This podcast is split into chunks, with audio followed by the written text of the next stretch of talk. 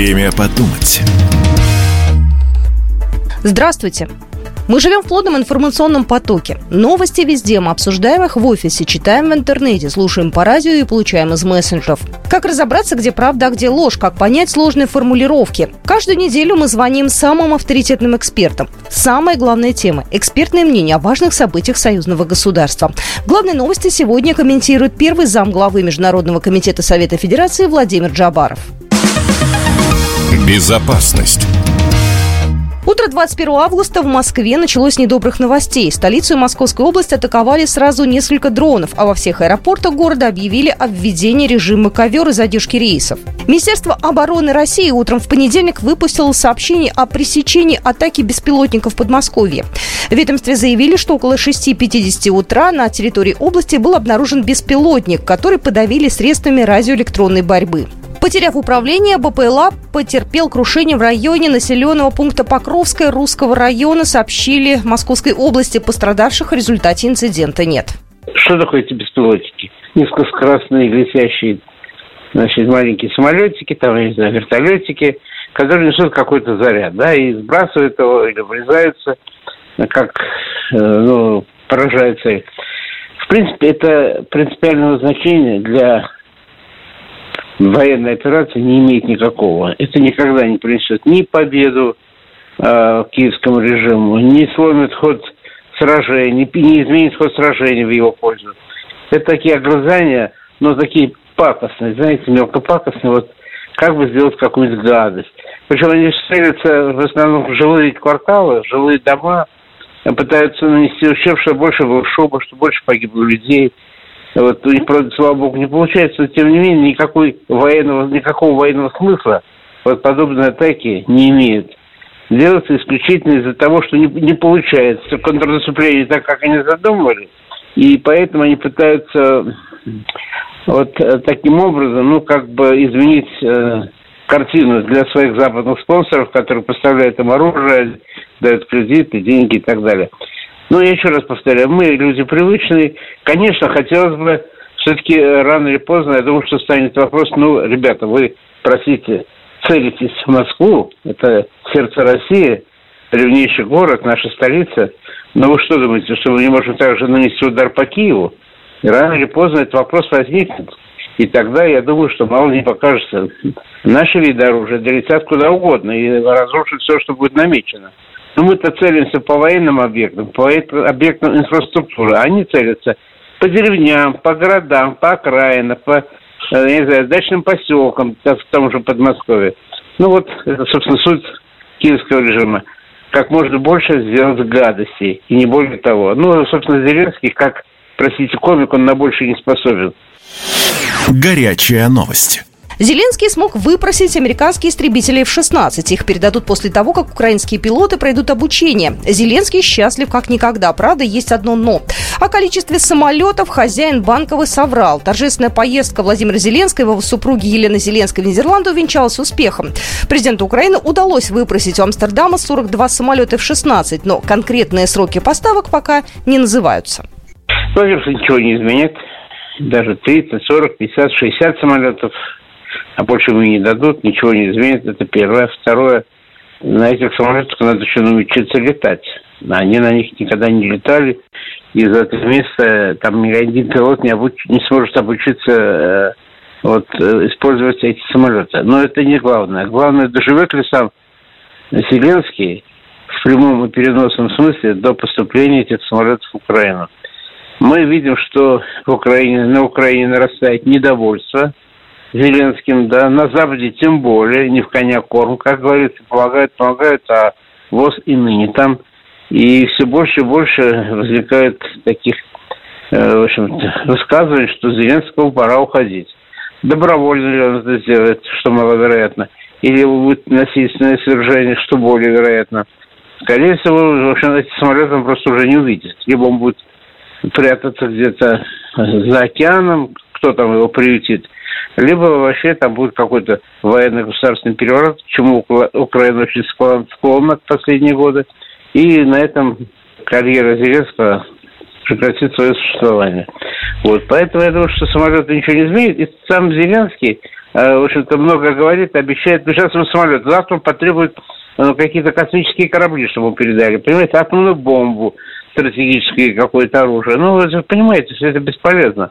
Потому что, в общем-то, он упорно проигрывает России, как он не сопротивляется. Все равно Россия перемалывает его часть, и рано или поздно, значит, победа будет за нами.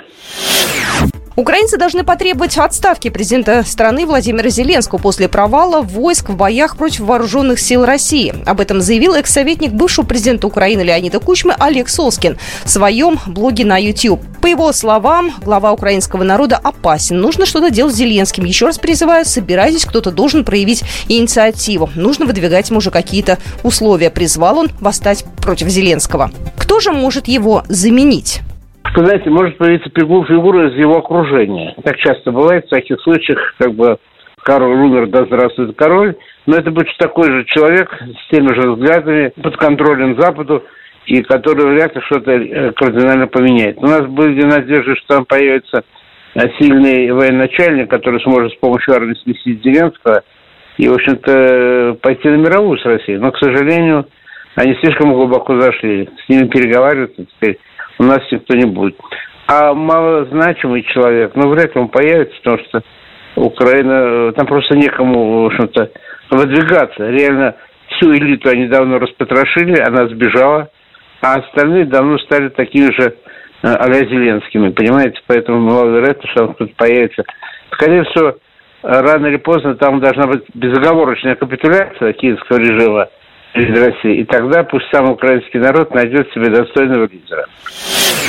В России пообещали ответные меры в случае нападения на Беларусь. Россия применит все возможные средства вооружения в случае нападения третьей страны на Республику Беларусь. Об этом заявил посол Российской Федерации в Минске Борис Грызлов в эфире телеканала СТВ. Дипломат напомнил о предупреждении российского президента Владимира Путина, подчеркнувшего, что атака на Минск будет рассматриваться как нападение на Россию.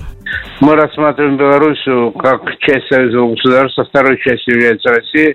И нападение на одну часть союзного государства рассматривается будет как нападение на все союзное государство. Пусть там наши воинственные соседи в Варшаве задумаются хорошо, прежде чем начнут какие-то активные действия против Беларуси. Это может привести к очередному, может, уже пятую, я уже сбился со счета, э, раздел Польши. Не было случая, что Польша начинала воевать с Россией, чтобы это не закончилось ее разделом. Интеграция. Вооруженные силы Беларуси получат из России 8 вертолетов Ми-35. Об этом в интервью телеканалу СТВ сообщил командир 50-й смешанной авиационной базы Владимир Скоркин. Предполагается, что машины будут введены в строй через несколько недель. Пилоты и инженерно-технический состав, которые будут эксплуатировать новые машины, уже прошли переобучение в Российской Федерации.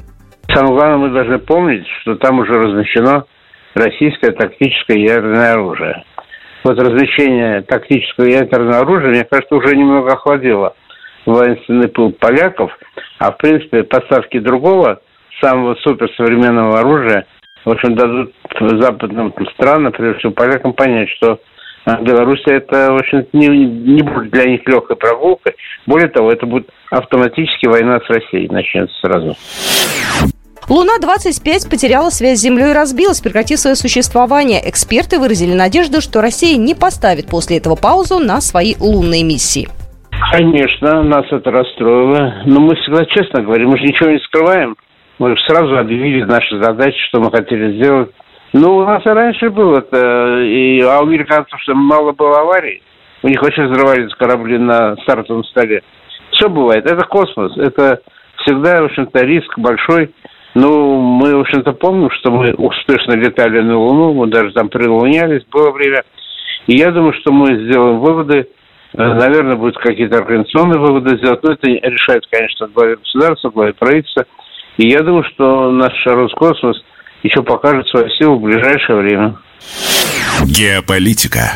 Президент Турции надеется на согласие лидеров России и Украины Владимира Путина и Владимира Зеленского принять посредническую роль Турции для переговоров об урегулировании. Я не очень понимаю, какая роль будет у господина Эрдогана в данном случае, потому что Украина законодательно заявила, что она не будет вести никаких переговоров с Россией о мире, и что любые разговоры о мире могут начаться после полного вывода российских войск границам 91 года, что вообще даже не обсуждается в Москве и не будет обсуждаться никогда. А отсюда вывод, что условия, которые ставит Украина, неприемлемы. Западные страны пока не стукнут кулаком по столу, не скажут, по крайней сесть больше не рыпаться, вот так они будут себя вести. Нам сейчас нет никакого смысла говорить о мирных переговорах с Украиной. Нам надо освободить свои территории в Запорожье, в Херсоне, Донецкой, Луганской областях. Ну а дальше посмотрим, как будут развиваться события. Я не уверен, что на этом все сразу завершится, потому что многие регионы Украины, особенно южные, давно посматривают с надеждой на своего братского соседа. И это была программа «Время подумать». Основные новости сегодня комментировал первый замглавы Международного комитета Совета Федерации Владимир Жаваров. Программа произведена по заказу телерадиовещательной организации Союзного государства. Время подумать.